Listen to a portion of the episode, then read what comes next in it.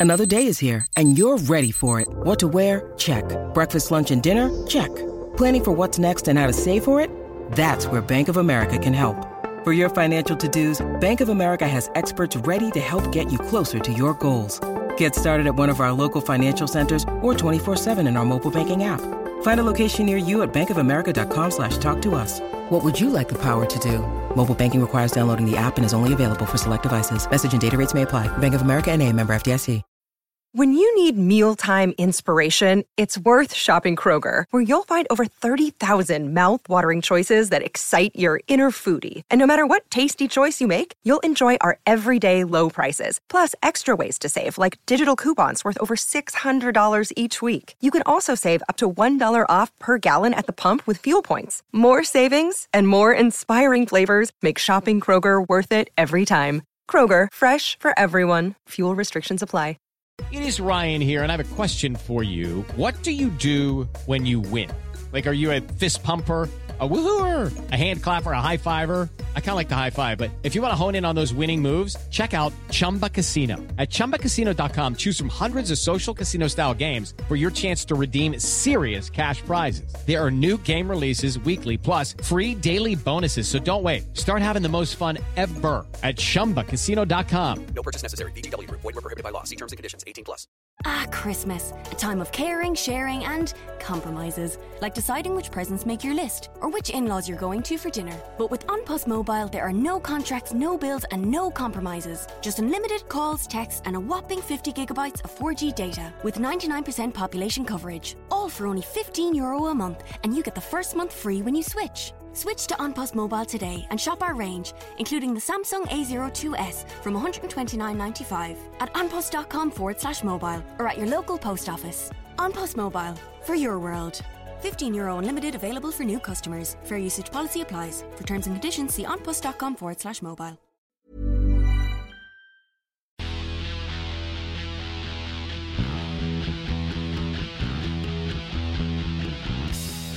Welcome to the Blood and Mud podcast. It is the end of season, full season, special party time party, ladies and gentlemen. You've, you've literally had that thing in your desk drawer for like a whole year and you're just waiting to break it. There it is. I mean, to be honest, the weird thing about the party horn is, is that it nothing says party less than that sound, does it? Yeah, it's just It sounds so like fed up. Uh, Yeah, it's not even like a party klaxon or whatever. You know, it's see party clap. that is much better, isn't it? Weirdly more party. Yeah. Yeah, let's be at the darts. I'm Lee Calvert from Blood and Mud, and joining me over there is Uh, Josh Gardner of Rugby Shirt Watch allegedly. oh, this is outstanding. And um, yeah. Yeah, it's the end of season. We've had the party horn. I've got nothing else to say really. yeah. Lee's had a big kebab, so that could I've go had a, one I've had a re-. I do apologise, everybody. I had a big, keb- a really hot kebab before I came on, and now my nose is running. so I apologise if I end up sounding a bit like I've got a cold, but it's not that. It's the kebab. Um, you can get in touch with us about kebabs or anything really. Yeah. Me at Blood and Mud, and there's Lee at bloodandmud.com and all that stuff, and DMs and all that. And what about you, Josh? Uh, there's at Josh Gardner, there's at Rugby Shirt Watch, and of course there is rugbyshirtwatch.com should you be uh, so inclined. We do shit good, obviously, at the end of this, and I've actually Yes. just sent a tweet to say, "Can you nominate as we're going live?" So I might Yes. just read them out randomly as they come in. Which is, to be honest, you, yeah, which is to be honest with you, a new level of unpreparedness for us because usually we ask them, you know, about least- five o'clock at the latest. Oh yeah, yeah, so they've we're, got a good load of them to look through. But actually, you We're- have to be off the. You know, if you're fast off the trigger, you'll be on. Exactly. Yeah, so this is who who is paying attention to your Twitter? That is the question. We'll find out We in the next half hour. Find out later on desperatepodcast.com. Uh, yes, I need to read out who's done the five dollar patron this week. Anyway, you can get in touch with us. We're on Acast, we're on Apple Podcasts, all that stuff. We've also got Yes. the Patreon page. Thank you so much to everybody who gets involved in that. Indeed. I'd like to thank Tom Osdober, who signed up for the Alibrew VIP Lounge this week. Wow. She gets a mention on the pod.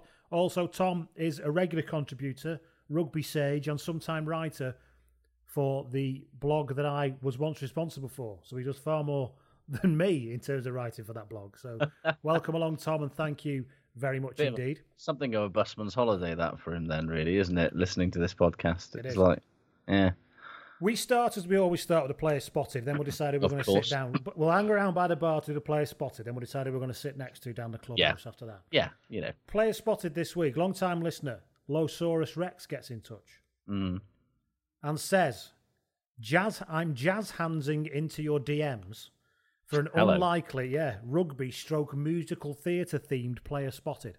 Jesus, Recently, I went to a Newport Operatic Society production of Little Shop of Horrors at the Dolman Theatre. Newport has an operatic society. That's the first fucking bombshell Yeah. that's come out of this. absolutely rocked my world. That No sooner had the show started than we clocked that Seymour, the Rick, yes, we know the Rick Moranis character. Yes, Seymour. Suddenly Seymour. Yeah. Um, it's musical theatre outer with Lee yes, Calvert. may have been miscast. Instead of a weedy florist, the lad playing him was a brick shithouse roughly a foot taller than everyone else on stage, with a strangely familiar face. During the interval, we looked him up, and his name was, as Seymour, Steele Quinnell. Holy shit! S T E E L E, by the way. Steele Yes. Quinnell. Oh yeah, oh yeah. I says, holy shit, I wonder if he's related to, was as far as I got before Scott Quinnell stepped out of the lavs opposite where we were standing. Amazing. He said, I'm pleased, uh, Losaurus says, I'm pleased to report that the man is just as bloody lovely as he seems, with an excellent kilowatt smile. He kindly rolled out for a quick picture. We complimented his son's singing. He told us how proud he is. Cockles were warmed. Legend. Full stop. He said, uh, Losaurus says, Note, I realise that spots should be mundane and boring and would like to take the opportunity to remind you that all, if this seems too interesting, all of the above did take place in Newport. Indeed. But still, it should be pointed out, Steele Quinnell is like, he can't be more than like 18 or 19 years old. So he's gone. He's, he's- you know he's taken he's the fork in the road down to musical theatre rather than rugby. Yes, I see. Looking at his Twitter page, he also does, uh, he's quite a good uh, painter as well. Well, So basically, he has just totally fucking deviated from the. Uh, well, I mean, unless you count Scott Quinnell's appearance in Stella or doing those uh, Postcode Lottery adverts acting. Uh, his wife's has- got a candle business, isn't it? The Quinnell candles. Yes. Maybe that's the Yes, they are. artistic side. They are quite the multidisciplinary family, aren't they? I do. Uh, I love it. yeah, it's fantastic, and more power to him. And uh, And more power to Steele for being a singer. And, You know, we like a bit of musical theatre around here. absolutely, and that's absolutely. a magnificent player spotted, by the way, because it's is- offspring of player, Yeah, and it's in Newport, and we found And out it's- Newport have gone up, no, Newport Operatic Yeah. Society. yeah, and it's also play. It's just yeah, it, it ticks all of my boxes. Magnificent stuff. hmm Thank you. If you want to send in a player spotted, and again, you know, the other week when I said we need to get them in because I was running out a bit, we've had a fucking shitloads come in. So we're, we're, we're parking loads. So It's like the drive through, the that. grill parking is packed. You know for a fact it's going to come out wrong. You're going to be Yeah. pissed off when you get home, but it's too far to go back. All of Yeah. that. Always, always check before when you go through the drive-through. Always check. Yeah. Then you got to get out your car, haven't you? Yeah, To go in. And then people will see that you're in your pajamas or your boxer shorts. Yeah. That's no good. you've got to do that awkward thing where you hang around the front of the till, but you're not in the queue, and you're trying to People get give you them filthy looks, don't they? Yeah. Fuck it's doing? like I already fucking paid for this and they fucked it up? It's not my fault. yes. Ugh, hate oh, that. Oh, that, you never know that in McDonald's either. When all you want is some sauce, Oh, and you don't want to queue up, and you got to you kind of edge the front, thinking, "Look, I'm just getting, I'm, I'm just, getting I, I, have, I have a sandwich board with it written on. I'm just getting some sauce so I can walk down the front. I just I just wave my existing McDonald's bag sort of threateningly and hope that people get them. Stand back, stand back, Yeah. everybody. Yeah. right then, enough of this McDonald's chitter chat. Yes, Other Bergie brands are available. yeah, better ones. Let's be honest. I went to uh, Five Guys Burgers and Fries with my stuff. dad the other week, and my dad was fucking fuming at how expensive it was. he properly lost all of his shit. Well, that's the thing. There is a there is a, a generational cutoff around spending nine quid on a takeaway burger, and I completely sympathise with that. But they do taste a fuckload My better. dad's a Geordie. He's like, I thought, I thought the fucking fries come with this. Like, said, no, no, dad, that's just the burger. eight pound, fucking eight pound for a burger. Well, he wasn't effing because he's my dad, but I could see he wanted to. Yeah, and, and rightly so. Although, if I'm honest, Five Guys is very good. It is good. Uh, yeah, Anyway, it's not. Shake Shack's better though. If- be never been in. Um, shall we decide who we're going to sit down next to in the clubhouse? You went first last week, had. so I'll go first this week. Cool. Your first man to choose to sit next to for the Generations podcast is Albert Concrete. Right. He's a nice man, but he's Oh, a very very good. boring man. Right. And he tells stories with incredible detail. For example, you know what I'd say to you? I went to the butcher's the other day and I bought some chops, Yeah. Which is boring enough in itself. Yeah. Believable but boring. You know. Yeah. This is how Albert will tell you that story. I was at the butcher's the other day, right? Went in, I said, all right. He said, all right. He said, what you having? I said, I'll have some chops. He said, how many chops you want? I said, I want six chops. He said, "They're eight, it's eight for six. If you get eight, you can have it for six. I said, go on then, I'll have eight. So then he gets the block out like that, right? Shows me it. Says, look at that. I said, yeah, good, good chops. And he said, then cut some like this, right? One, two, three, four, five, six, seven, eight, right? Rolls them out, wraps them, wraps them up like this, puts them back in the paper, in the bag, hands it over, says, £7.50. I says, Are you sure that's right? He said, Yeah, that is right. So anyway, eight chops for £7.50. I goes then, I says to the wife, I said, I've got, I've got chops. She said, I'm and you, so you get the, you get the feeling, yeah? I was just wondering how long you would commit to that because fuck me. So I was that's really your first bored. choice, Albert Concrete.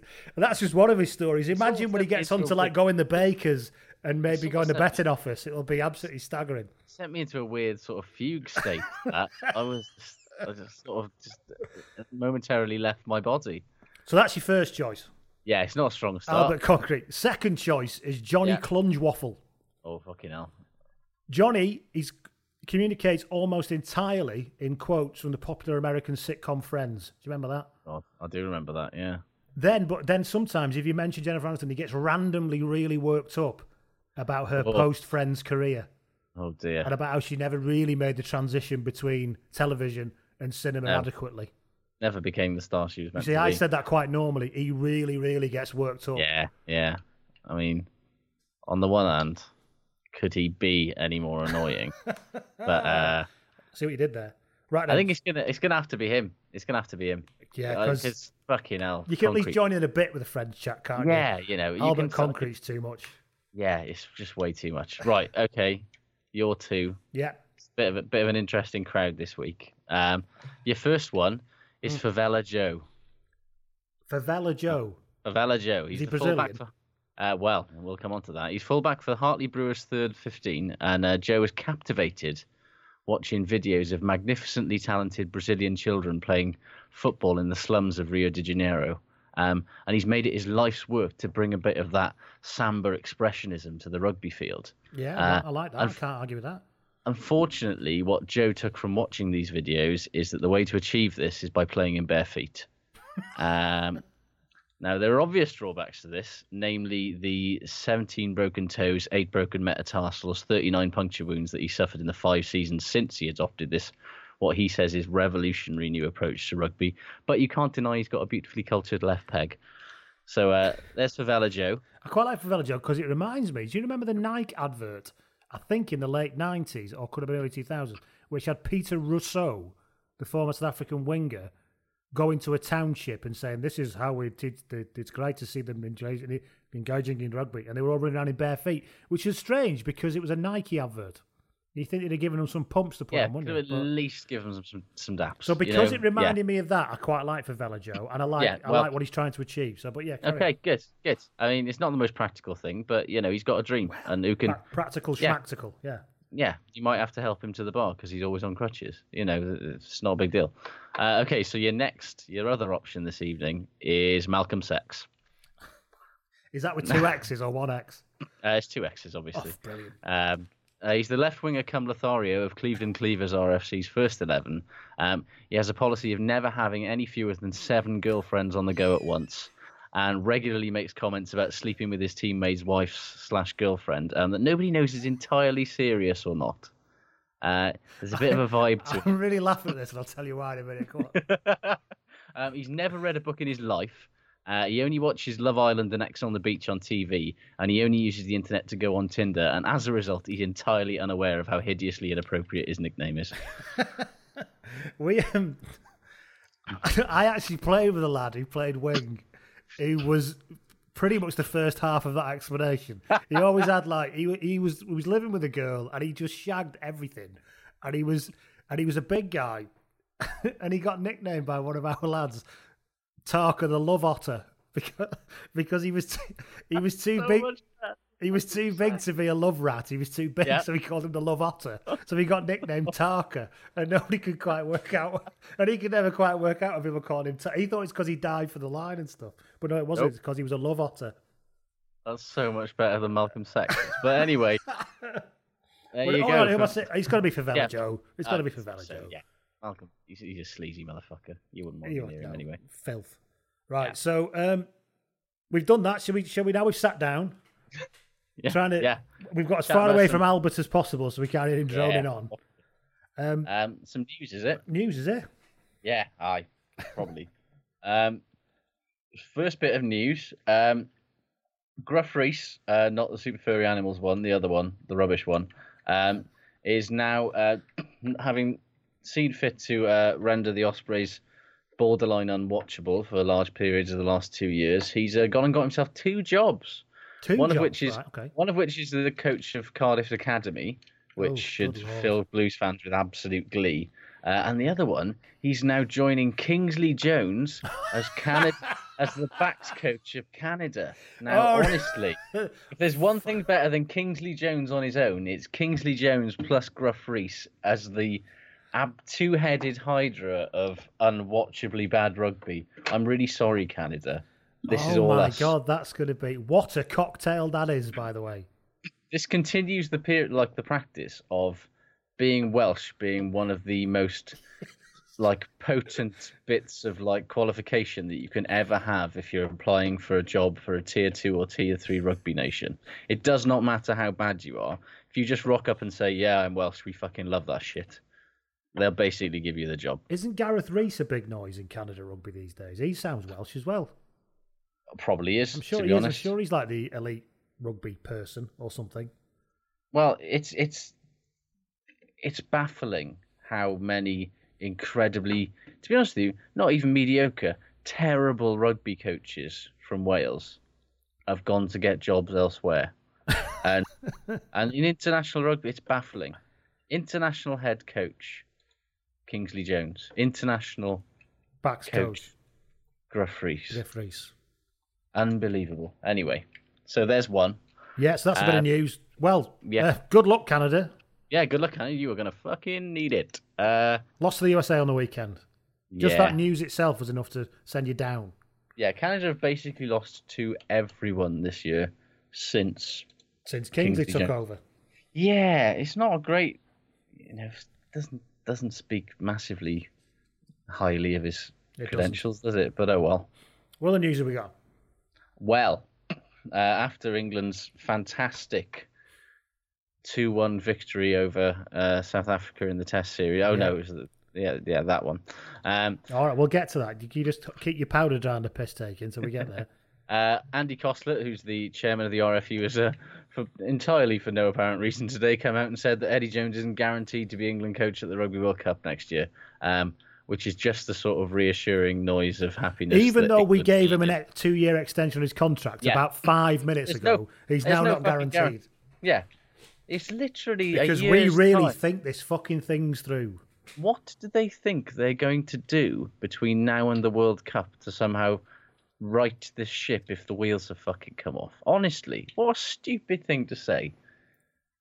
It's just ugh. Uh, anyway. Yes, Come back, Stuart Lancaster. That's the next call. honestly, it, it, it's going to be that way. Yeah, so that's that. Any more news that people need to know Um, oh, there was uh, what's his face? Shaun Wane has joined the uh, SRU as high performance coach. Yeah. Yeah, you were you actually were uh, were you I wouldn't say you broke that one, but you were reporting on that rumor. There were rumours, yeah, that he was off to a job, but they thought he was off to France because that's where the very charming Tomkins were meant. Sam's going there, or was he? I can't remember. Anyway, yeah, so he's off to. He's off to Scotland to be a high performance coach. He said he'll. Yes, and he whatever said, that is. The Scottish way of playing the game is fast. Hang on, I've done the wrong voice. The Scottish way of playing the game is fast, highly skilled, and positive, he said. That's something I want to contribute to and help develop further, he said. I see this as a fantastic opportunity, not only to impart what I've learned over my career in rugby league as a player and a coach, but also to learn myself from Union and look to support the excellent work already being done in Scotland. Because you have to understand that people from Wigan say Scotland with a C in the middle. Really, really? They say Scot- Scotland, yeah. But I mean, he's going to have to get out of that very Yeah. quickly. I love If- it here up in Scotland, he'll be saying, Yeah. and people will get Yeah. very annoyed. To which Gregor Townsend's going to tell him to go fuck himself. I never, yeah. under, I never understand what these high performance head of high performance for what though? Which bits what- is it? Is it the is it the whole What do game? you do? What do you do? Answer, please, listeners, answers on a postcard as to what the fuck a high performance director does. All right, lads. Are you sure? Still, are still you, performing. Are you performing? Aye. Could you Yeah. perform more highly? Do you think? Yeah. No problem, boss. Yep. How highly could you perform? Very. Yeah. Good. Great. Cracking. Cracking, I'll be in the office. Sheila, hold my calls. Yeah, but Jenny, because remember when didn't when Dennis Betts went to Gloucester as their skills coach? You always want to know Yeah. what skills are they actually doing. You might Yeah. hear my dog barking because he's an arsehole in the background. Um, it's not the first time we've heard an, It an, isn't, an no. intervention on this podcast. Let's be honest. So there you go. That's the news. Shall we move Yes. into what we've learned from this last weekend of the proper season and proper internationals Yes. and all of that stuff? Yes, because it is it, the season. Finally, the season that feels like it started four score and seventeen years ago. Uh, this is our second full season because we started in the yeah. middle of the World Cup, didn't we, in 2015? We did. This is the end of our second full. So we've done like two and two and three quarter seasons. Would you say something Yeah. like that? Yeah, we're approaching. And thank you everybody for coming years. along. And we've gone from I think I think the first episode we had about 500 listens. Yeah, It's significantly better than that now. So thank you very much. thank fuck for that. Thank fuck for that. we Would have jacked it in yonks ago, yeah. But Yeah, just think like this. Not this time next year, but in like 14 months' time, we will have done a full World Cup cycle where you've gone from sort of the heights of despair to, to the real heights of optimism- despair. real optimism again to the heights of despair again. Um, Can you I have a height of despair? You don't Yeah, care, do you? def- You're just enjoying no. it too much. it's fucking hilarious to be honest. But, Right, what um, have we learned from the weekend? Here's what I've learned, um, right? Yep. Do you know you've always got that mate who will not admit that he's wrong Oh yeah. and covers up his crass like stupidity and sort of social terror at being wrong I see where you're going here, but yeah. by just totally massively being right and saying no I'm right and I'm right and that's the end of it. Yeah. John yeah. Lacey is that friend. Oh yeah. Um, I'm not sure. Like, okay, fair enough. If if accidentally blocking a player to create a ginormous hole, And not enough- just any player, by the way. the fucking scrum half, And not just Lord any scrum half, by the our way. Lord and Savior Baptiste Serin. How um, dare you, John? Well, it's like fair. If it's not against the rules at the moment, then fair enough. But a, it fucking needs to be pronto. And B, how on earth did they not think to make it one beforehand? Well, he could, like- he could he could have called a scrum though. There is a kind of general rule, I think, around. Yeah, well, most referees, if they you know Yeah. interfere with play, the ball just go, bounces off them or something. They go, oh, Yeah. sorry lads, yeah, hand scrum up, down." sorry. But Lacey was just like, ah, fuck it. I'm just going to stand here and move and just make it impossible. I also learned it would have made no fucking difference to the game. These people are Oh, going on about that because you know, let's be honest. None whatsoever. It was, uh, well, yeah. Uh, on that point, actually, I, I also learned that Damian McKenzie is like the ultimate boom or bust player. Like, and I like that about him. I love him, but like honestly, has any player ever gone from like such lows of genuine incompetence to such highs of unadulterated brilliance with the intensity that that sort of weird, freaky-eyed motherfucker has gone? Like, you can literally go from booting the ball out on the full under absolutely zero pressure one second to like dancing through an entire team to score or throwing a fucking inside no look ball to a player that's come from absolutely nowhere that nobody else has seen. To uh, it's just he's fun as hell. Hmm. But I doubt that Steve Hansen sees the funny side. To be honest, Spe- he's probably going yes, but no. The live shit goods are coming in. Oh, hello. Going back to what we just said, the pen Yeah. says that good is Scotland signing Shaun Wane to their backroom backroom staff, It might be. and I the know. performances of George Horne versus Adam Hastings. But we'll come on to that later on. We'll come on to that. Yeah, sorry, Um, carry on. Yes. So, uh, which which particular of the flavors of fun from this weekend would you like to handle first? Would you like You to decide. handle? Should we go for Ireland first? Because really, that's the more sort of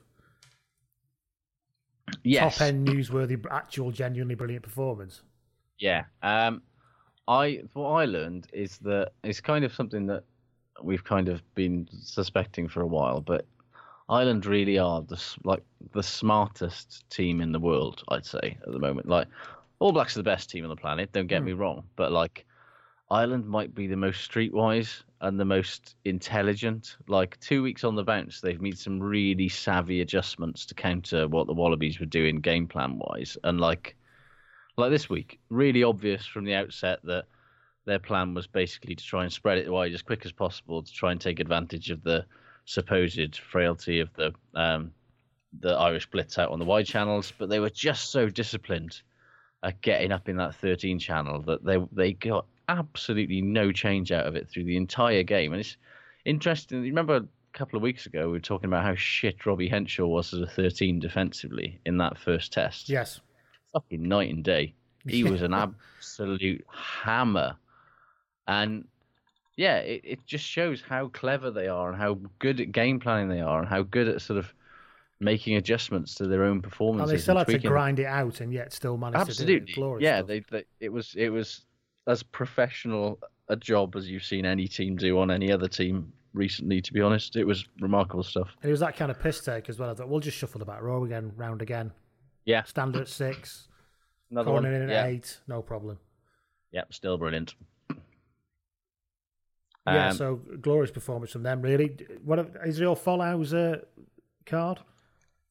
Well, it's another week, another fucking contact in the air controversy, isn't it? Like, it was a cut. I don't agree that Folau deserved not one- one, if not two yellows, to be honest.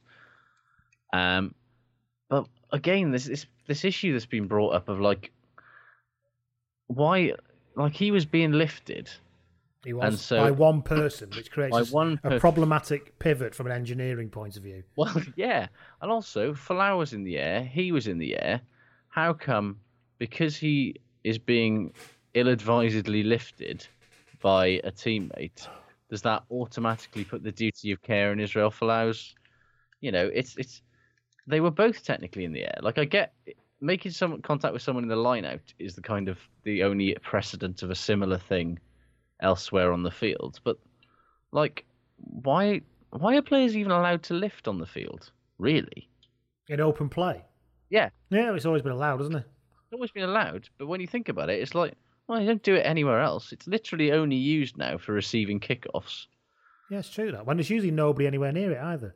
Yeah, It's surely like- unnecessarily a waste of everybody's energy and necessarily dangerous. Yeah. Apart from Folau got near to it because he's Folau. yeah. I mean, that's funny, but it's this well, like a weird vestigial tale of a rule that, when you think about it, it's like, well, why is that even still a thing? I don't know if it should be. Because, like, it, like I say, it is potentially very dangerous, and it it sort of creates this weird imbalance of thing where, if you just lift someone up in the air, you're automatically giving yourself a massive advantage that the defending player cannot do unless he times it spectacularly well with somebody who happens to be running in front of him, um, which I don't think is likely. It's it's a it's a weird one. It might be time to get rid of it. I think. I learned that Nick Phipps has got a face like an immoral hedge fund manager. Oh, he's he's hard to like that guy, He really he? is very hard to like. Like extremely. Speaking of hard to like, Michael Cheika doesn't laugh like a fucking whinge, doesn't he? Jesus. And it's and it is exacerbated by the voice, isn't it? I know. It it doesn't. It's it's it's the face of it's the hangdog expression that he always has at the end of a losing test match where he just looks like he's been so hard done by and then he whinges and it's like fucking hell mate i get it but just you don't have to do that every week and he kind of has been it feels like for the last two or three years all he's been doing is whinging about referees and it, it's, it's You think like he, he doesn't have to do this, does he? Because he's independently wealthy and all that. You think if it made Yeah. him this miserable, he'd, Yeah, know, exactly. he'd take Why up guitar or something, you know? yeah just you know just focus on your watercolors or something Do i some don't know crocheting or something, Mike. Yeah, get into jigsaws. It's it's honestly like if he Do people still get into jigsaws? Are they still a Maybe. thing? Uh, maybe the elderly, Literally, like, you know, what? Yeah. maybe the elderly. Yeah. just a guess.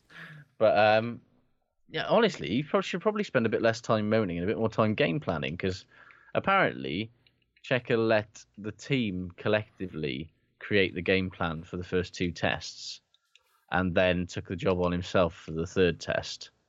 And his game plan was throw it around with predictable but terminal intensity, and then fuck up. It- See, I don't have a problem with that. You know, it, it is a coaching philosophy to put it to your players and go, "What have you guys Yeah. got? What do you think? What do you think think's going to work?" I just Then you need to come up with a better idea, or at least as good an idea when somebody has, you know- somebody has to make the decision, don't they? Because there's that brilliant clip of Neil Warnock in the football when he's rowing with a having the most Yorkshire row ever with um one of his defenders about who's picking up Joleon Lescott, and he goes, "Well, who've you got?" And he says, "Well, it's not that easy." And he goes. And then he says, you know, I'm come trying to be still. No, because you pick him up and you pick him up, and then if he score a goal, I don't fucking blame you. Which is, and I've got, I've got a lot of time for that management style. That look, just do as I fucking tell you, and if it goes wrong, it's my fucking fault. Yeah. All right. A lot of Absolutely. time for that. The problem is that I feel like Australia did better in the first two tests when they were not being game Yeah, planned by or I him. suppose don't mix it up. Just go either you Yeah. you, you have this kind of Yeah. Earth Mother thing going on where it's a collective thing. Yeah, if you're gonna if you're gonna then wrest back control for the real the fucking big deciding game, don't make your game plan be just chuck it about a bit, lads. I bet he, you know who I think probably doesn't do that and ask his players what they think and come up with a plan. Steve Diamond.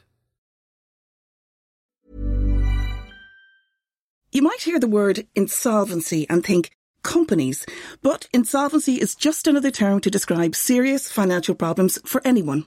You could be insolvent if you can't pay your bills in full when they're due. You're paying a little off each bill trying to keep creditors at bay, or you've had calls and letters about missed repayments and threats of repossession. The Insolvency Service of Ireland, or ISI, has four debt solutions to help people with all levels of problem debt, from credit cards to mortgages. For more information, visit backontrack.ie or free text Get Help to 50015. The ISI. Together, we'll get you back on track. Ah, Christmas. A time of caring, sharing, and compromises. Like deciding which presents make your list or which in laws you're going to for dinner. But with An Post Mobile, there are no contracts, no bills, and no compromises. Just unlimited calls, texts, and a whopping 50 gigabytes of 4G data with 99% population coverage. All for only 15 euro a month, and you get the first month free when you switch. Switch to An Post Mobile today and shop our range, including the Samsung A02s from 129.95 at anpost.com forward slash mobile or at your local post office. An Post Mobile, for your world. 15 euro unlimited available for new customers. Fair usage policy applies. For terms and conditions, see anpost.com forward slash mobile. He doesn't No. seem like a, hey lads, have you got an idea? No. Let's do this sort of thing. Steve is very much of the kicking every ball from the sideline school of coaching, isn't he?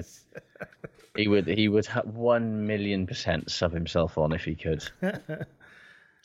What else have we got then? What did I Um, learn? Argentina want Yeah. to play for their coach about as much as a slave labourer wants to make money for their master right now. Yeah, I mean, if they had a game next week, they might be so bad they'd actually score negative points. like, look, they were crap in the first game against Wales. Yeah, they, They were really will- rough. Yeah, They were worse in the second game, and I thought they bottomed out, but they were somehow even more abject. Like, it's a desperate. Like the fact that the two of the tries that they scored in that first, the fifth, three tries in fifteen minute thing, in the first fifteen, which was just unbelievably bad. Um, it was literally Scotland ran the same move into the same fucking canyon-sized hole between the centres that they scored. Like they did it once, fair enough. To do it twice in 15 minutes, uh, it's it's pathetic. Genuinely, the it wasn't. I was um, I was befitting of a loving this the Stuart Hogg second distributor thing. I tell you sud- what, he was suddenly has got- popping up. That's got legs, isn't it? it looks brilliant, but against a defence that's just stood there going, meh. Yeah, yeah. it works. But you know, if you had somebody right, you know, rifling up in that twelve channel, I'm not sure it would work. But having said that, he's had a go at it on this tour, hasn't he? Uh, Townsend. I has think- introduced well, it. I think it'd be something interesting for to it. see how it- Him mixing that up between appearing in between the thirteen and the and the winger, and then sometimes appearing there, could be fucking deadly if they get Well, it when working. you think when you think about it, like one of the issues that Scotland had in the Six Nations this year was a couple of games where they just couldn't get him onto the ball enough, and so, like using him less as that sort of strike runner, typical fullback sort of thing, and getting him more in there as distributor and a second receiver sort of thing. Yeah, it's got to be a good thing. Surely, the more Stuart Hogg has his hands on the ball, like the Yeah. better more tries Scotland are going to score. Surely. Um, And also, yeah. I- it's good for Scotland as well because the pen mentioned it in that tweet I just had as well that they have spent the summer demonstrating Adam Hastings can do a job, yeah. George Horne can do a job, so they're not quite as reliant on Greig and Ali Price. Yeah. Sam Hidalgo-Clyne could end up having a good year at Sar- uh, Scarlets. I won't put that past Yeah. him either. So I think things are looking good. Yeah, well, I think their future's in really good hands. When you look, at you know, Hastings, Horne, Bradbury, Kinghorn, like that's a crop of younger players who don't seem in any way phased about making the step up to Test rugby. Like particularly the way that Hastings and uh, Horne ran the show against Argentina was massively impressive. Like, I mean, Argentina's made it quite straightforward for them, but like you've got, you've still got a fucking. They were superb. Some of the rugby they were playing was fucking borderline pornographic. It was absolutely phenomenal to watch. It was just quite hard not to also at the same time get cross with Argentina because they're a tier one fucking test They nation. have completely given up. I mean, Hourcade's Yeah. going, isn't he? They know that. And Yeah. that can either have a galvanising effect of saying, let's pull one last one out for the Gipper sort Yeah. of thing. No, Or and, they then can that, just go, the response to that it." was "fuck him, fuck that guy, I don't care." but it wasn't just like the defense was bad. but, Like uh, looking at, I looked at their tackle completion stats, and it wasn't even that bad. It was seventy nine percent, which is still not good. Don't get me wrong, but like. It just shows that they just weren't. Uh, how many times Scotland were just waltzing through gaps without even an attempted tackle being made. They were just huge amounts of space running into it. Yes, please. But also when they had the ball, Argent like the knock-ons, the bad passes, the fluffed kicks, it was fucking grim. Particularly in that first half, I think that's probably the worst I've ever seen Argentina be in that first half. They got a bit better in the second, but against a, a Scottish team that was full of energy, full of intent, and you know, obviously they you know they lost against America, uh, USA last week. It's they had a point to prove against that Argentina team, and Argentina were very happy to let them do that. We're doing shit good later, but I have to mention this one because this was sent a bit early by Reese Knott. Hello, mate. Mm. Reese, he said Nicholas Sanchez hmm in in this um, series in three tests has made twelve tackles. In three Yep. tests, missed eight. Fucking hellfire. Missed eight. and one of I the mean, and one of those tackles ended with him trying to punch Ross Moriarty in the face. if so you're if you're if you have the fucking hard faced audacity to only attempt to make twelve tackles across three games, at least make them. at least fucking actually make the tackles. To miss eight of them, then that reminds. I think I told you that before. Reminds me when I went on a, an end of season nine aside rugby league tour. And our scrum half agreed to go back on, but refused. Said I will not tackle anybody if I go on, because he just come off. I mean, maybe that's what Sanchez. You know, he's saying, "Look, there's a World Cup next year. I want to keep myself fresh for it. I will play for the Pumas still, but I am absolutely not doing any He tackles." can look so nice on his day, Sanchez, can't he? And then other times he can just look complete. Well, I suppose like the whole team, really. Then again, if Yeah. he is, if he's the pivot, then it is going to be difficult, isn't it? The thing that upsets me about this Argentina team is remember the last World Cup. Hmm. Remember that fucking glorious, free flowing, exciting rugby that they were playing. And now they genuinely don't look like they could fucking string three passes together. And yet the Jaguares do. They're better than they've been for three years. And it's all the same people. Yeah, it's almost. I think it's like the. I think it's something that actually uh, a friend of the pod, Paul Williams, made uh, in his rugby world column today. It was like you know they're trying to basically play Super Rugby at Test level because they've been together for, you know, they're together at Super Rugby level. It sounded like a good idea on paper, but in fact they're just trying to play like they play every week, and there's no discernible like there's no sort of break. There's no different coach. There's no different environment. There's no different players around you. So they're just trying to do what they normally do. But that only works in Super Rugby. It doesn't work at test level because test level is a whole fucking other thing. And you can't bring that similar level of intensity and precision to, you know, to an even an international get match against the second string teams as they've been playing this summer. It just doesn't fucking work. What else have we learned?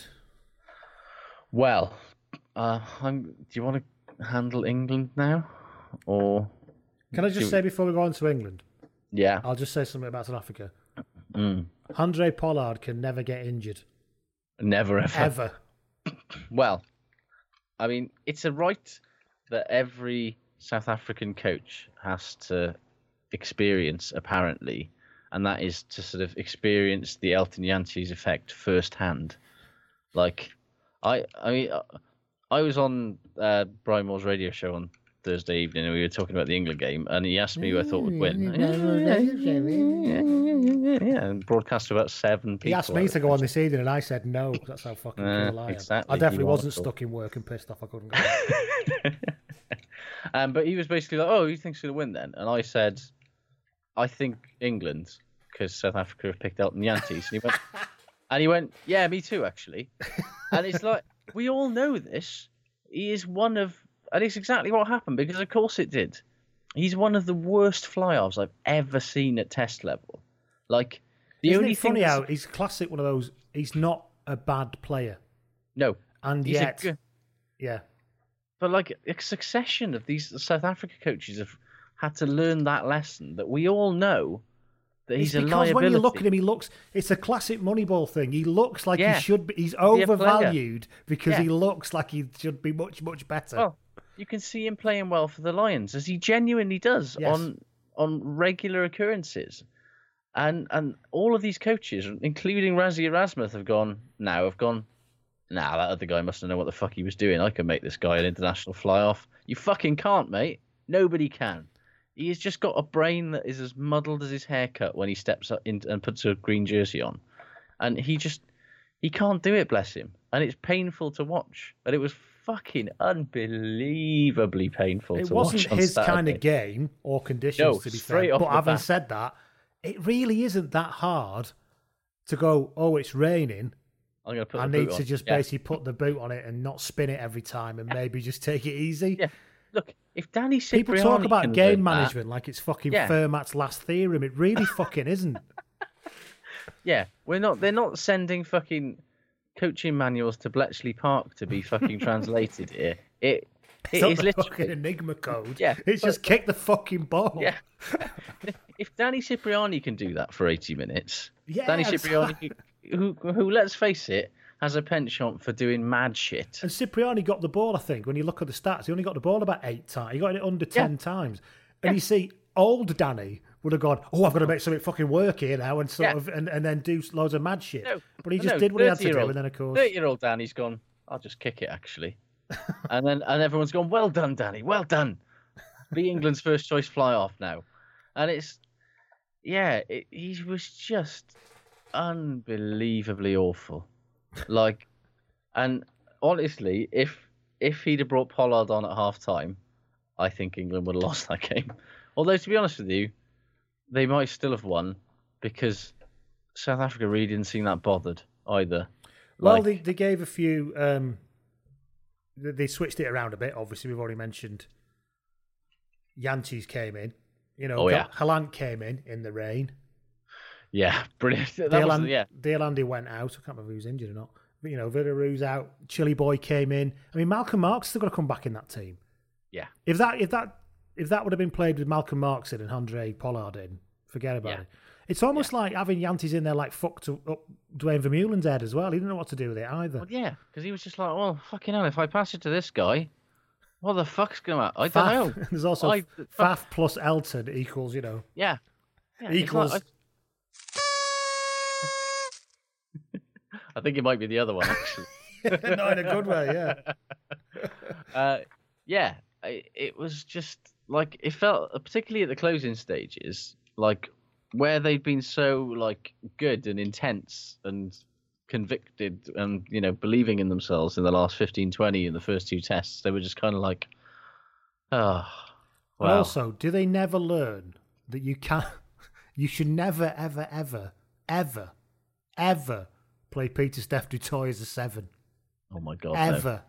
never do that again Even in the rain, it doesn't work. No just- it it yeah i mean i'm not sure what england can take out of that as a game really like um, I can. T- well, go on then. You tell. I could tell you what I think they should take out. but You take it's a against a second string team in some of the worst conditions you ever see. Aside from the fact I think that second string's a bit strong, but yeah. Go okay, yeah, a, a, a- weakened team then, but right. like aside from oh, you can win a test match when you don't have to worry about getting exposed out wide and when the conditions are that bad, so you can throw a load of bodies at the breakdown and get on top and then win a test match. Well done. Because that was kind of the big difference for On. In me. a way, it, it, go on. they they they actually competed well at the breakdown and they got numbers to the breakdown which they haven't but nobody gets numbers to the breakdown anymore because now you'll get fucked out wide in most conditions and Well- so it was a bit of a weird throwback game which suited them down to the ground We I stop felt. giving shitloads of penalties away. That was I'll true, fucking actually. take that, frankly. Um, what's interesting is the first two tests, we did all this chucking about, chucking about, chucking about, and then, oh shit, what we're supposed to do now. We've Hmm. actually gone back to your point. We've actually winning. All right, yeah, all right. You can't maybe get away with consistently committing that many people to the breakdown, but actually, that's what the conditions required. They played the conditions. They got back to what Yeah. they were good at, and we're winning the fucking ball. So that's actually I'm quite pleased with that. There's still a huge issue that who's actually come out of this tour in credit. well tom curry Tom Curry has. yeah who Um, might he might not even be the future i'm not entirely convinced about him as an international seven but fucking hell you might as well stick with him now I absolutely agree. We're a that, year yeah. out from the World Cup.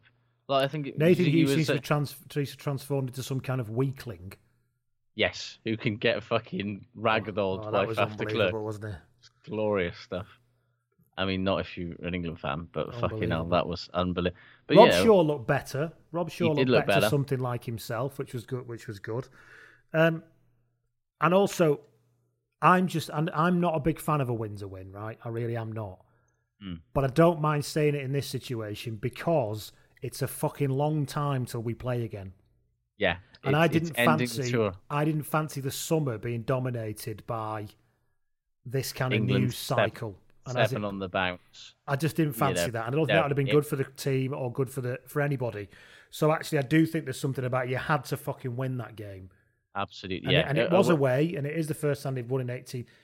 Actually, I don't even why I'm saying that. I'm annoying myself just by saying that because that I haven't won for 18 years thing is so lacking in context. It fucks me Yeah, right it's off. absolute nonsense. But yeah, If it, anyone you know, saw my Twitter rant about it, then you'll know what I'm talking about. But but it's completely yeah the monkey needed desperately to be it's you know it was a game that mattered much more for england than it did for south africa absolutely, but because Jamie, south africa did what they did they won the series and they get to play the rugby championship in like a month's time yeah, like as you say if england lose that game they have to go all the way through to november with that hanging over them do the EPS Yeah. squad, all of that's going to be done. all of that stuff. I mean, there's still a chance that all that might rear its fucking ugly head again, but he can at least go fuck you out. You know, he looked like the cat who'd got the cream at the end of that game. I suppose, if anything, you, you, you talk about, you know, you, you can only say we're learning from losses, but you do learn something from them. What you do learn is, is that, you know, Mike Brown isn't a total disaster on the wing. And if you were completely desperate, then he Yeah. could do something of a job you- for you out there, If you have to crowbar him into your team somewhere, which you, maybe he clearly has to do. you do. It won't be a then maybe- disaster. it's not exactly inspiring. Uh, No. Elliot Daly does all right at 15. We st- Yeah. We've got a serious problem at 13, and we're probably going to back to go back to JJ. Is all I can think of. Yeah, Because if you're not, he doesn't fancy Daly there. Slade's Yeah. done nothing to warrant anything. Slade's is basically. I mean, it's we just not gonna happen talk- for him. I don't think We're he's. going to talk about it. In, I was going to talk about it in shit, but honestly, has he ended his international career? Because he's had three tests on the bounce now to look like an international thirteen. He's still quite young. Who knows? But it just sometimes it just doesn't go for people, and it's just not No. going for him. And you know, and Eddie's not. He's not got no problem with dispatching somebody forever. You think about Luther Burrell; it was fucking oh, all Oh, yeah. over for him very quickly. Yeah. And basically decided he was never going to fucking play for England again after about 10 minutes, which is harsh. But, I mean, the, pro- the thing that I, I would say it must be frustrating from an England fan and probably from an England coach perspective is that, like, every question going into the tour is still there. Like, every question that you went into that tour thinking, we need to answer these questions. You know, like people always I- compare to the All Blacks. Yeah. I think from a Northern Hemisphere point of view, we have to compare everything to Ireland now. And if you look at Ireland's squad, Yeah. And that, you know, th- th- they aren't recognised superstars in Ireland's squad. A lot of them, No. But you know it, and a bit, and Wales as well. Tony, you made the point last week about Wales that you know if the World Cup was in six months' time and you lost a player, you know, six players, one in each of six positions, you'd Yeah. go, all right, that's a pain in the arse. But at least I know what's coming through. Yeah. At least I've heard of this person. we don't you know? really have that. No. You know, we don't there really is- have. We haven't even got a first fifteen where we can say that's nailed on. No, and it's it's it's all the, the questions that you went out there asking. You know, like who plays thirteen, for example, still up in the air. Yeah. No idea. Who can replace ob- Dylan Hartley? Yeah, look like Jamie idea. George. Doesn't, having said that, Does- he's probably he played played well. solidly for. He's played solidly for two years, David. That's the other thing. I think it's Yeah, hard to he's had a draw conclusions at the end of this season. Really, Yeah, he's had a bad sort of second half of the season with England, but he was ex. You know, he was a fucking lion this time last year. Because And I've was- got no truck with the Ireland or they rest players. The fact is, they do, so they will be fresher now than England's players. I don't Hmm. blame the Pro 14 or anything for that because England make choices, but you can't Yeah. change the fact that England's players have played probably solidly for two years a lot. There's absolutely no point in whining and whinging about it. Oh no, not at all. But it, it is what it is yeah. still. Yeah, it is Because you could is. do something Yeah. about it, but Yeah, they'll still be tired. You can't Yeah. change that. Yeah, So the facts are the facts. There's no point in sort of constantly pointing out it, as you say. It, it is what it is. But um, yeah, you know, who plays who play, What's the back row? You know, what is England's best back row? I, I level you. I ain't got a fucking clue. I don't have a clue. I think they're gonna have to No. bring it. They're gonna have to again. At your point, stick with Tom Curry. Yeah, You know, I mean, the number eight. I mean, but it's Billy. It's Billy. It's Tom Curry. yeah. Six. Fucking hell. Robshaw probably at the minute. Sure, Shields. Shield. Well, we don't other- know, do we? With The other cur- the other Curry. The other. You know, Sam Simmonds is the next number eight off the rank, and he's looked completely. He looks a bit too light to me. yeah, Athletic and all that. Maybe decent off the bench, but Well, it's like he's playing eight for Ex for Exeter, uh, but he looks more like build wise. He looks more like a seven internationally. he hates You know. Don Armand, so that's all over. Hates Don Armand with a fucking. I don't love. Don Armand that much, to be honest. But No, no, that's the I think it's mad he's not in the squad because that's mad. But I don't. I'm, I'm not one of those. Well, he'd walk straight in and he'd be fucking amazing either. yeah. Well, that's the thing, though. He went missing Well, in the, the, the semi final for Exeter, didn't he? Yeah, He went missing in the final, so he went missing.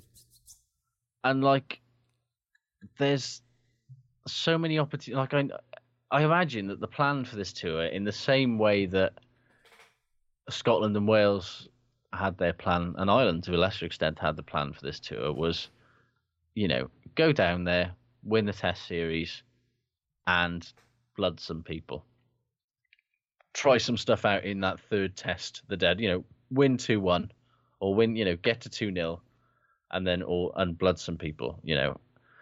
But it's, it's just got so desperate that like things have not panned out that way at all. You know, we haven't seen one second of Jason Woodward. We haven't seen one second of Dan Robson. We haven't seen one second of Denny Solomona. Really, we haven't seen a second of Alex Lozowski. We haven't seen a second of. I mean, did I mean who got who got on off that all extra bench on the weekend? Fucking hardly anybody. You know, it's like all we're a year out from the World Cup, and this was like the moment where he needed to be doing what Ireland, Scotland, and Wales were doing, and looking at depth in a proper, serious way. But In he proper couldn't testing, do so- that because he because lost he needed so to much. win. He had to yeah, win. He he lost so much. He that's had to win. Yeah, because you had to win the Test series. And there is something When they went- about that constant performance anxiety because you're supposed to win, and he, he's built his own baggage with that big long winning. He has a little well, bit, doesn't he? Yeah, when you think I mean, about you it. wouldn't say like- you shouldn't have done that, but that's the way it's panned out. Unintended consequences and all that. Yeah, and and now we're in a state where I, I honestly don't know who England's best fifteen is. I probably can only name you about half the team that I'm sure are hundred percent first choice.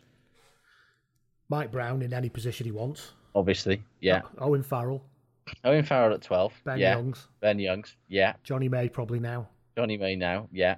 Billy if fit. Billy if fit. Mako if fit. Mako if fit. Itoje. Itoji, Dylan Hartley. Maybe Dylan I Hartley. think Yeah. you just well, there's nothing Yeah. that shows you they're missing a bit. Believe it or not, they lost, they missed a bit of leadership. I think They And have that's what he gives the first yeah. hour. I think. But other than that, that's No, you know I mean, you would have said Ford, wouldn't you? But he's obviously changed his Yeah. mind about that. Yeah.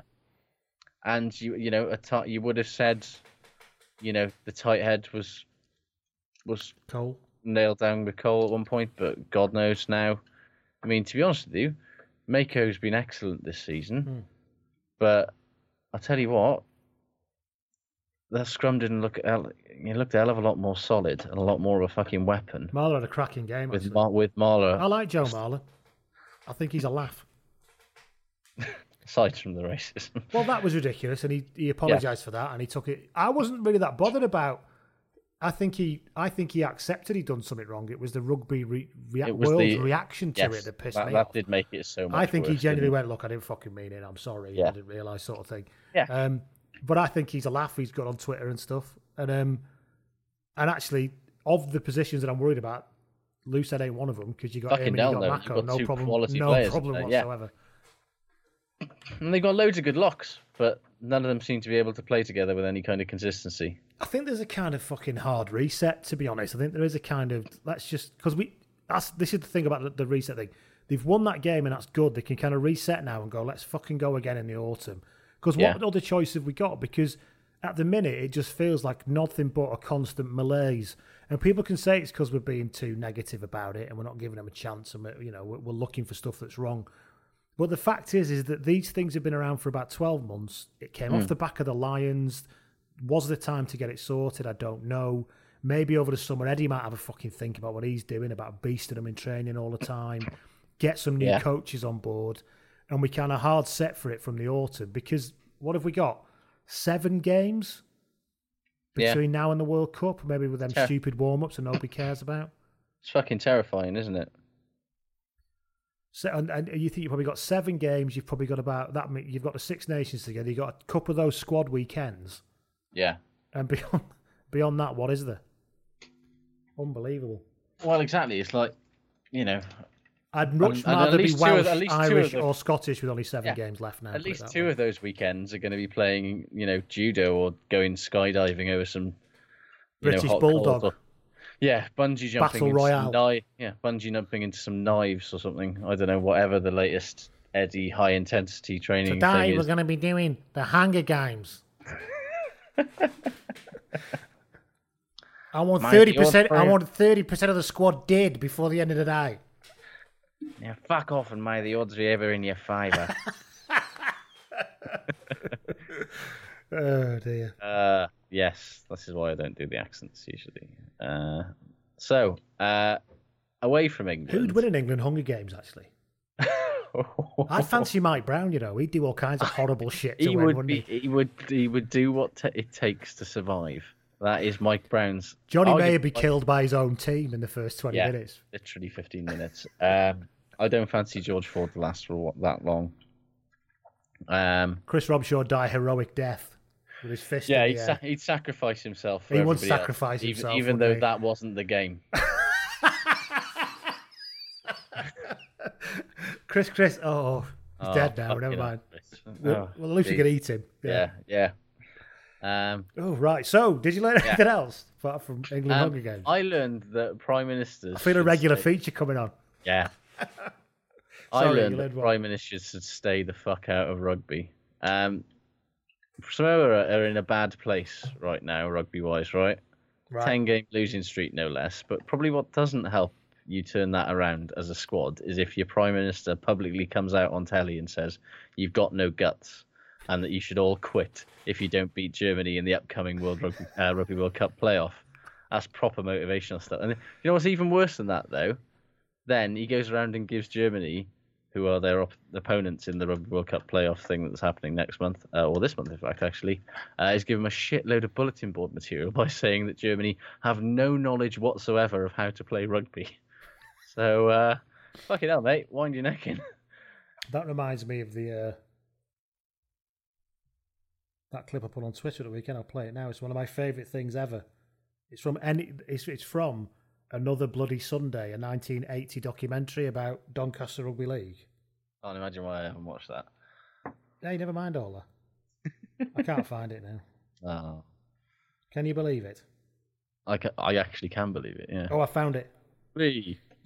This is Jeff Fletcher, the player coach, player prop forward and player coach of Huyton Rugby League. They didn't last very long. They were trying to expand to Liverpool a bit. This is him giving his inspirational pre-match talk to the lads of Huyton Good. because Doncaster haven't won a game all season now that of Huyton. It was a crunch game. now. But get them deep, because we're not deep enough. Anyone that's come here today who thinks we've come to lose, just tell me now. We've got lads here who are going in for your place. Anyone.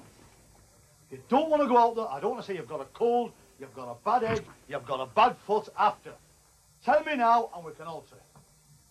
Because if you're going on that field today, I want you to go on to win. Anyone who's come here today thinking they're going to lose is not worth trying. Because don't think these are a bad outfit. Featherstone were 10 0 at half time here last week, and they were the top side. And some of you's got to prove a point this week, a good point. We've got to get in and get stuck in amongst them. And there's only one thing what wins these games, that's tackling. Anybody who's not willing to tackle shouldn't be on the field. You've got to tackle and go in like a lunatic and knock them down. And I don't want you thumping him in front of this Spencer. You know what he is? he looks after the soccer club. like a big murder hen if you're going to hear him. You're gonna, I want him knocking down and pulling the ground right away. And really knocking him down. He became weirdly Irish as he got more That's a animated. St Helens accent. He started off very Yorkshire, and then the more animated he got, the more he got a little bit like this, you know. you got to go in and knock him down like a lunatic. I love it. You're all shit. And if you don't want to play, you can fuck off. But if you're going to come on, you have to tattle and tattle and tattle. Yeah, so um, a little bit more of that, a little bit less uh, massively. Uh, and the other thing, the last thing I learned is Nige agrees with me about how rugby needs to change the TMO use. Does he? Yes, in his Wales Online column, his incredibly tedious Wales Online column that he does every week. Um, That he definitely basi- writes. He definitely writes and doesn't read down the phone to some poor fucking journalist. Um, he basically said, reflecting on the Football World Cup's VAR stuff, was basically saying that he thought that rugby should follow football's lead and make a ref make a decision and then only intervene if there's clear and obvious mistake. Fucking do it, And World then make Rugby. him watch the replay on the side Yeah. of the pitch. Yeah, do it. Make it like your best and most high-profile ref is saying it. Just fucking do it. The Well, end. Also, I'm all for video refs in full kit. Uh-huh. Full kit wankers in the booth. Imagine a full kit wanker, George Ayoub with his hat on. Oh, with his Full kit He was, at, he was at it again this weekend, wasn't he? Why do dodgy fucking TMO decisions follow George Ayoub around like a expensively coiffured trilby? That's what I want to know. Beautiful. That guy seems to just like Johnny attract- hates jazz. He just seems to attract controversy, doesn't he? It's almost like he's bad at his job. uh, but anyway, yeah, Did you learn anything else, or are we done? I think we're probably done, aren't we? We are done, aren't we? So there you go. Shit Yeah. good now. Then we got then Yeah. then then we're all over. I've had I've had 29 Twitter notifications since we started, so I think people have been getting Getting involved. Yes, Getting amongst them like a lunatic, as uh, Oh, George yes. Jeff Fletcher would say. he's put us in the ground. you got to knock them down. Um, should we start with shit or good? Shit. Yeah, um, shit for me. Jacob Stockdale. I haven't had that say that many times in his. It had to happen at some point. You can't. He you know, had a- he had to history has taught us there isn't ever such thing as Yeah. an, an endlessly upward trajectory. It doesn't happen. Unless you unless you're James Ryan, obviously. But that'll that'll end at some point. that'll end at some point. We'll will. see. We'll see. Um, but yeah, Stockdale got binned, uh, went missing on defence a couple of times, particularly for the Australia try, and generally just looked a bit tired and a bit wild out there. Um, yeah, and it's got it had to he had to have a rough one at some point, and his team still won, so I imagine he doesn't give a fuck. He's on holiday somewhere now, so Loving it. Tadhg Beirne had a tweet saying that, didn't he? I'm off on my fucking holidays now. After is it 36 weeks, 50 Oh, games? yeah, 50 yeah, games. I'm off on my holidays. yeah, he fucking earned it, sunshine. Uh, t- TAO Whiteboard got in touch on Twitter at Blood and Mud, and he said, "Shit, Alan Quinlan's commentary in general is dyspeptic, biased mash, but the fact he felt the need to observe that Cheika's Lebanese blood was behind his remonstrations in the coasting box is deserving of particular scorn." Yeah, it's funny that because people that said, don't they, his Latin temperament and all that. They said, like, you know, he's, he did say his Lebanese blood is causing him to be because all Lebanese people are angry. Yeah, obviously. that's that's weird and racist. Yeah. Speaking of, it's amazing he's not eating a falafel. Look at him, the Well, Lebanese bastard. Well, if it, a, a uh, uh, proof that weirdly racist sports commentary isn't just to preserve the Oh, God, Northern yeah, yeah, Hemisphere. Phil this, yeah. fucking Kearns with his bloody like, given everything that's happened in Australia, Didn't he Australia. literally say fiddle-dee dee, fiddle-dee dee, potato? Potato is exactly. He what literally he said that. said. that. Like, just fucking hell, Phil. Seriously. Given everything that's happened in Australian rugby over the last few months, Ray fucking intolerance and people holding backward views. Oh, really? Potato jokes now? It wasn't even a joke. It was just a weird tick. I've said this though before. My uncle, who's a lecturer, went to Sydney to do something, and I said, "Is it as good as everybody said?" He said, "No, it's like Wigan in the '70s, but it's dead hot." I said, "What do you mean?" He said, "Well, everyone's watching rugby league, eating pies, drinking beer, but it's boiling." And basically, Phil Kearns did like a ridiculously 70s joke there as well, didn't he? It's Yeah. just more evidence that Australia is basically like Wigan in the 70s. Yeah, except with better hair. With respect to uh, I disagree. Michael Michael Hooper and his beautifully flowing locks. Um, yeah, it's just a genuinely baffling one that I didn't that's shit? understand it. Alex Conan Uh, got in touch on Twitter. He said shit was Jamie George disappointing this summer. Hasn't really Yeah. taken his chance. Correct. No, he hasn't. Yeah. What else have we got? shit? Uh, shit for me. Lima Sopoaga. Mate. Somebody said, didn't they? He could sit next to Gareth Cruikshanks, your uh, He absolutely who's in the clubhouse conspiracy theorist. Yeah, I mean, honestly, Wasp fans have had enough of a shit summer watching their recently departed 10 finally get back in the England team and do a very good job. Don't rub it in by demonstrating that his replacement is a fucking head case and a 9 11 truther.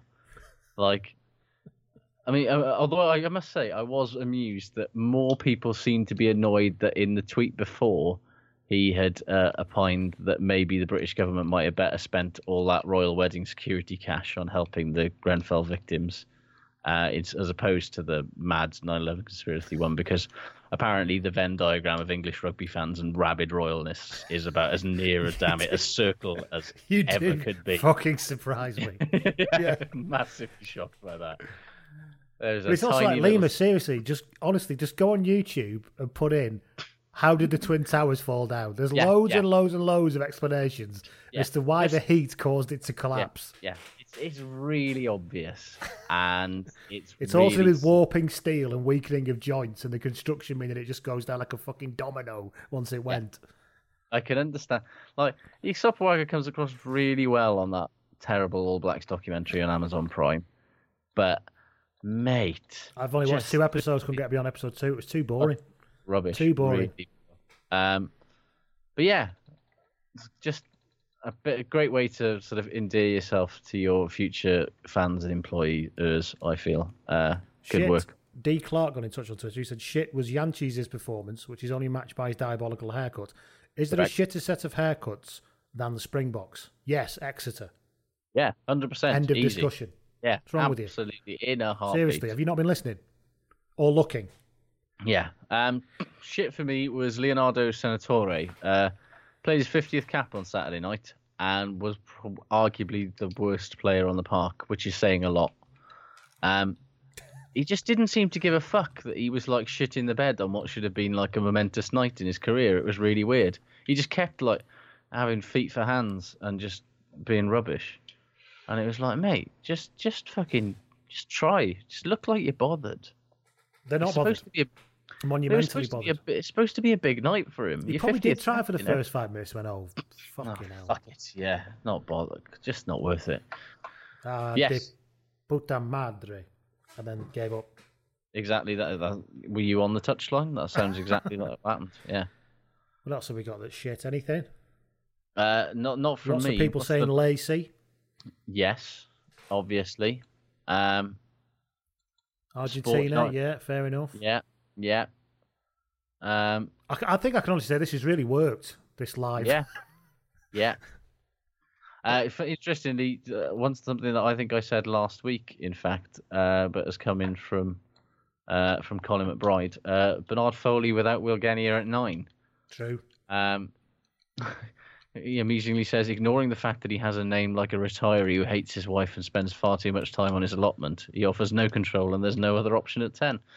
So, uh, yeah, RG got Yeah. in touch on Twitter and he said, shit, is Folau getting a yellow card for contesting in the air was undeserved. Yeah, I think, uh, you know. yeah, it was a weird one, that. He said, good, Really is. Ross, Mor- Ross Moriarty and his mates practicing chokeholds on each other on his Instagram story. He's such a nobody. He does not give a single solid. He has no fucks left to give that man. I'm delighted I like him. how he's deliberately just not even asked about whether he's popular or anybody likes him. I think No, that's what's refre- like- in this social media world. He is just like, fuck off. You are Yeah. all a set of bastards Don't and I don't care. Do not care. Yeah. Um, Have you got Right any then. more shit before we move on to I think that's that's that's me done for shit. Should we talk good? Good. I've got Magnus Bradbury, Yes. the Scottish, but who remember when he came to me? I was like, ooh, he looks quite good. And then Yeah. he, he, I think he got injured, and then he's he's back now, and it's like, oh, I remember him. He looks Oh, quite good. He looks good. Yeah. Also, i- i- in the back row stakes, Fraser Brown, hooker playing at open side. It's not totally unheard of, but it still takes a lot to do that at test level and do it very well. And and he acquitted himself. Uh, he's like a pound shot. Dave Ward. He is exactly that. Yeah. Uh, yeah, played really well. I thought.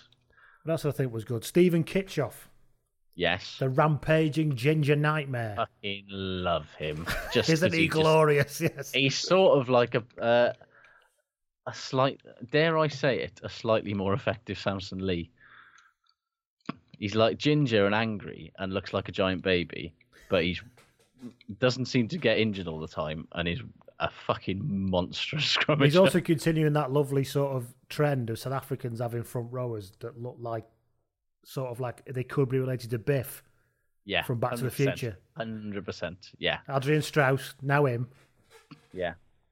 The the Tannin blood runs strong in South Africa. What else have we got that's good then? Johnny Sexton.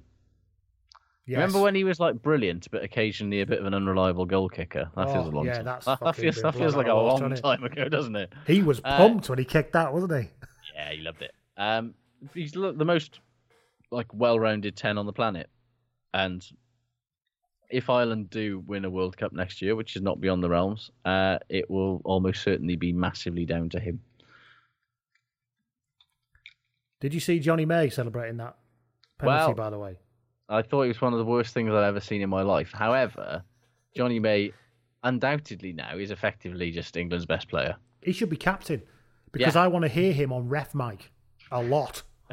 Can you imagine the comedy levels? It'd be glorious.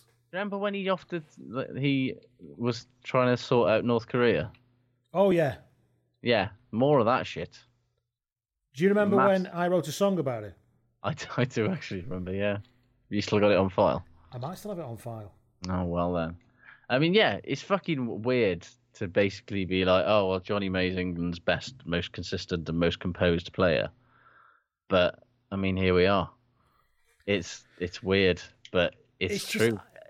anybody else cheering like that at a penalty, I would I would despise. But in a way, there's such a lack of side and malice to him that I can't you know, when other people do, you think, "Oh, you're being a right shit house there." With him, it's just it's just this outpouring of he can't. He's like it's like He's just got- like a- he's like he's an like autistic out there. child or something. You know what I mean? It's kind of he just get he just go he just I like how he's got no. My sister, right? My sister-in-law is blind. and got a mild learning disability, and she's got a friend who's blind, and they went to Harrods once, and they were trying on all the fifty grand mink coats in Harrods because they've got none of that of our social anxiety. You know, if we went within four foot of it, we'd go, "God, don't touch that, move away from it.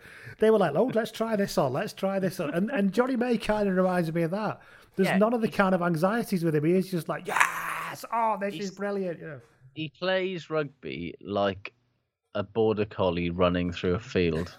You know, it's like Tongue hanging out. about, yeah, tongue hanging out the side of his mouth, just really excited about everything. Brilliant. God bless Just him. keep him within 10 metres of the touchline and everyone's fucking Absolutely, golden. fucking hell! Don't play him at fullback. What else have we Um, got as good? uh, Wesley Fofana. Honestly, Oh, yeah, he's back, wasn't he?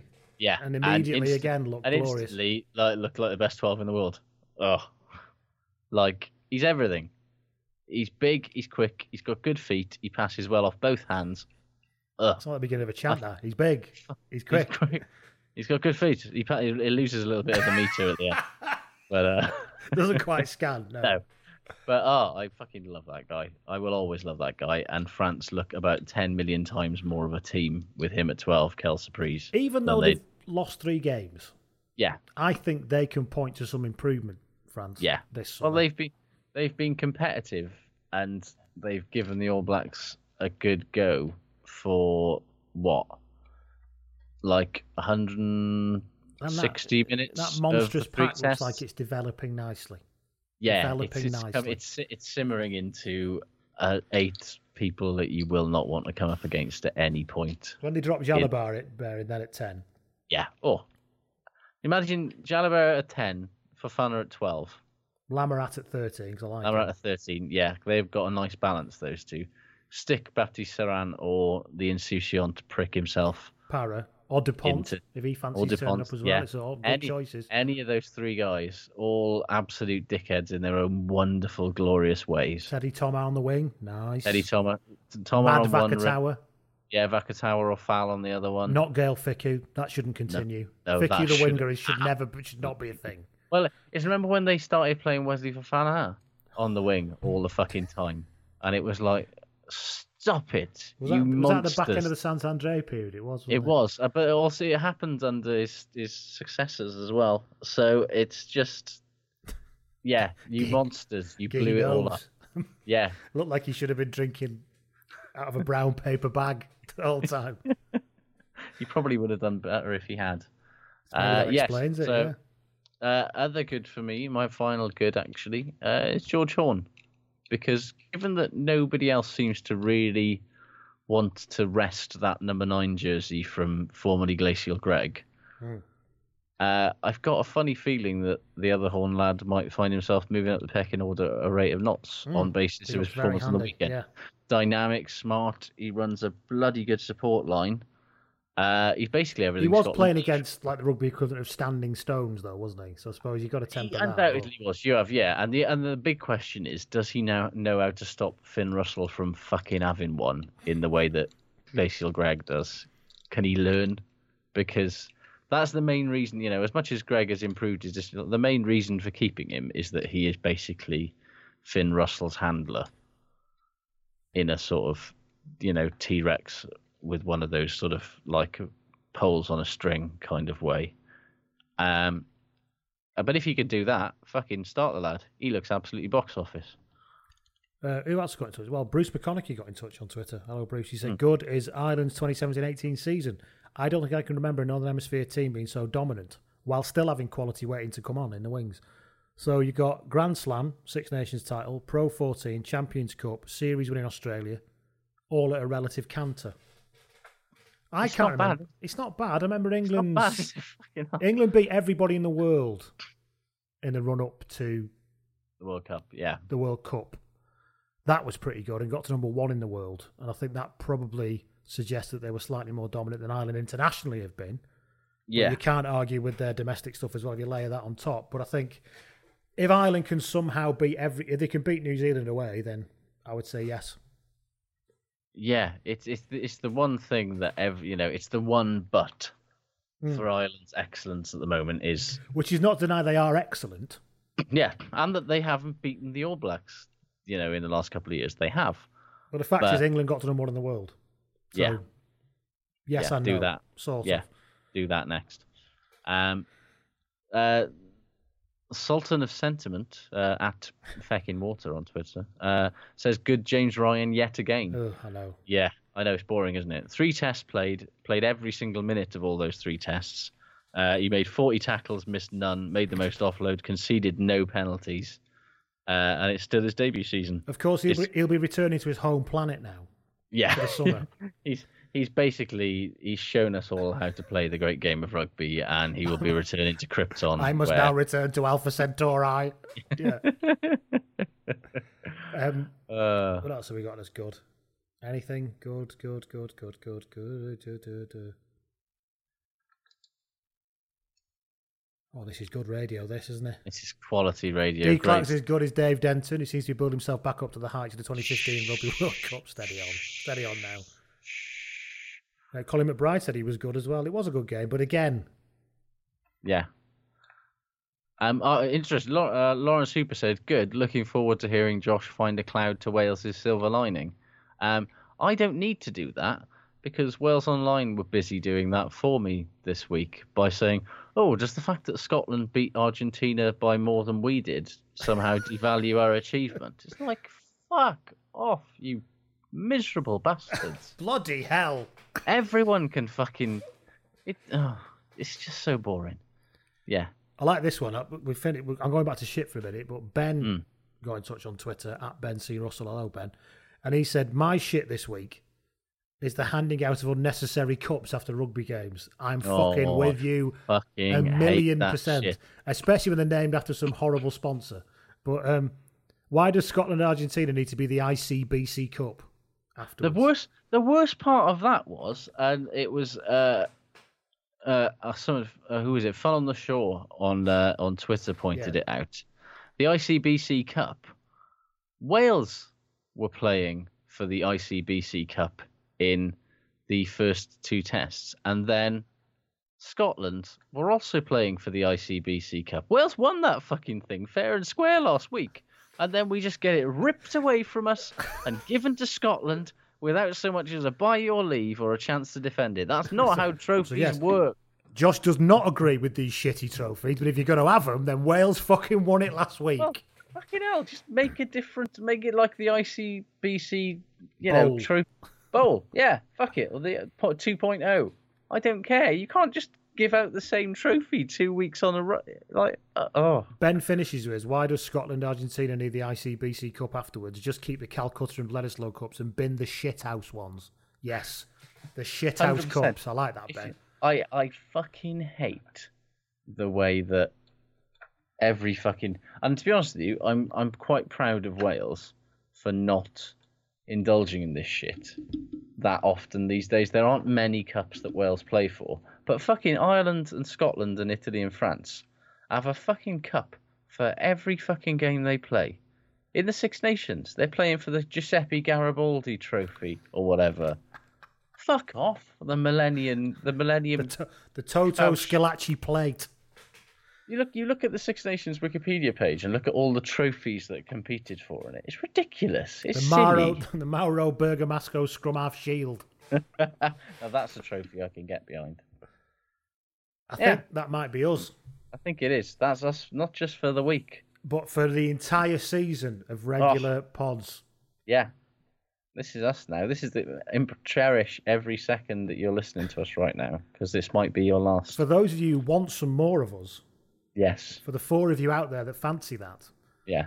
you can of course sign up to pa- patreon.com slash blood and mud You good? where you will get well i'm doing a rugby life tomorrow where i'm interviewing Ooh. a guy who now works for the fa oh. but he's got a bit of a rugby story Mhm. um, i'm also we've got we're doing after the viewer vote we're doing france in the next rugby history I've Very let- I've excited let the for that prof one. know to, to revise and swat up because i'm Yeah. sure he does that he hasn't got it already Absolutely. Nope. and then we're going to be heading into the full summer which will be um, our summer special episodes, which is World Cup retrospectives. Have we agreed on that one? We have agreed on that I one, think haven't we have. Yes. Yeah. Let's. uh That'll probably be in a couple of weeks, I'm guessing. Yeah. We'll. uh We've not actually Which one? talked about it. I'm nodding at Josh as I'm saying No, this. we're, we're literally making this up on the fly. But uh, yeah, yeah, we're gonna do that. I think we said, didn't we say that we were gonna do 99 first? That was what I said I fancied, but it wasn't final. But yeah, that'd yeah, be a good one. Fuck it. Lots of personal memories for that one. Right, Please. so listen, thank you every single person who's given even two minutes of your time Indeed. to us It's been bags this season fun. and every other Again. season. We are incredibly appreciative. We do love you all. Um, thank you t- even more so to people who've chosen to support us via Patreon, and I hope you're enjoying the extra stuff that you get there. And we will see you again in the new year, new year, the new season, Yes. when we will probably be changing the format of the pod a little bit Yes. um, because there are lots and lots and lots of pods that just talk about what happened at the weekend.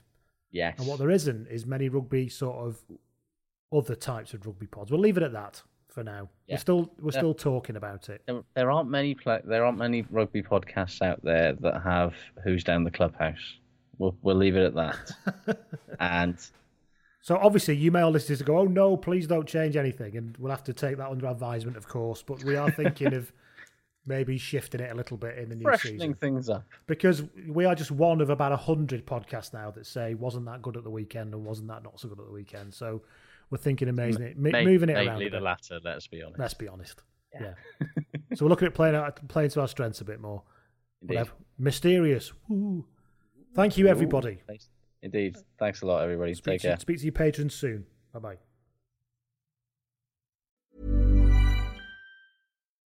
Christmas. A time of caring, sharing, and compromises. Like deciding which presents make your list or which in laws you're going to for dinner. But with An Post Mobile, there are no contracts, no bills, and no compromises. Just unlimited calls, texts, and a whopping 50 gigabytes of 4G data with 99% population coverage. All for only 15 euro a month, and you get the first month free when you switch. Switch to An Post Mobile today and shop our range, including the Samsung A02s from 129.95 at anpost.com forward slash mobile or at your local post office. An Post Mobile, for your world. 15 euro unlimited available for new customers. Fair usage policy applies. For terms and conditions, see anpost.com forward slash mobile. Sports Social Podcast Network. Step into the world of power, loyalty, and luck. I'm gonna make him an offer he can't refuse. With family, cannolis, and spins mean everything. Now, you wanna get mixed up in the family business. Introducing The Godfather at ChumbaCasino.com. Test your luck in the shadowy world of The Godfather slot. Someday, I will call upon you to do a service for me. Play The Godfather now at ChumbaCasino.com. Welcome to the family. No purchase necessary. VGW Group. Void where prohibited by law. 18 plus. Terms and conditions apply.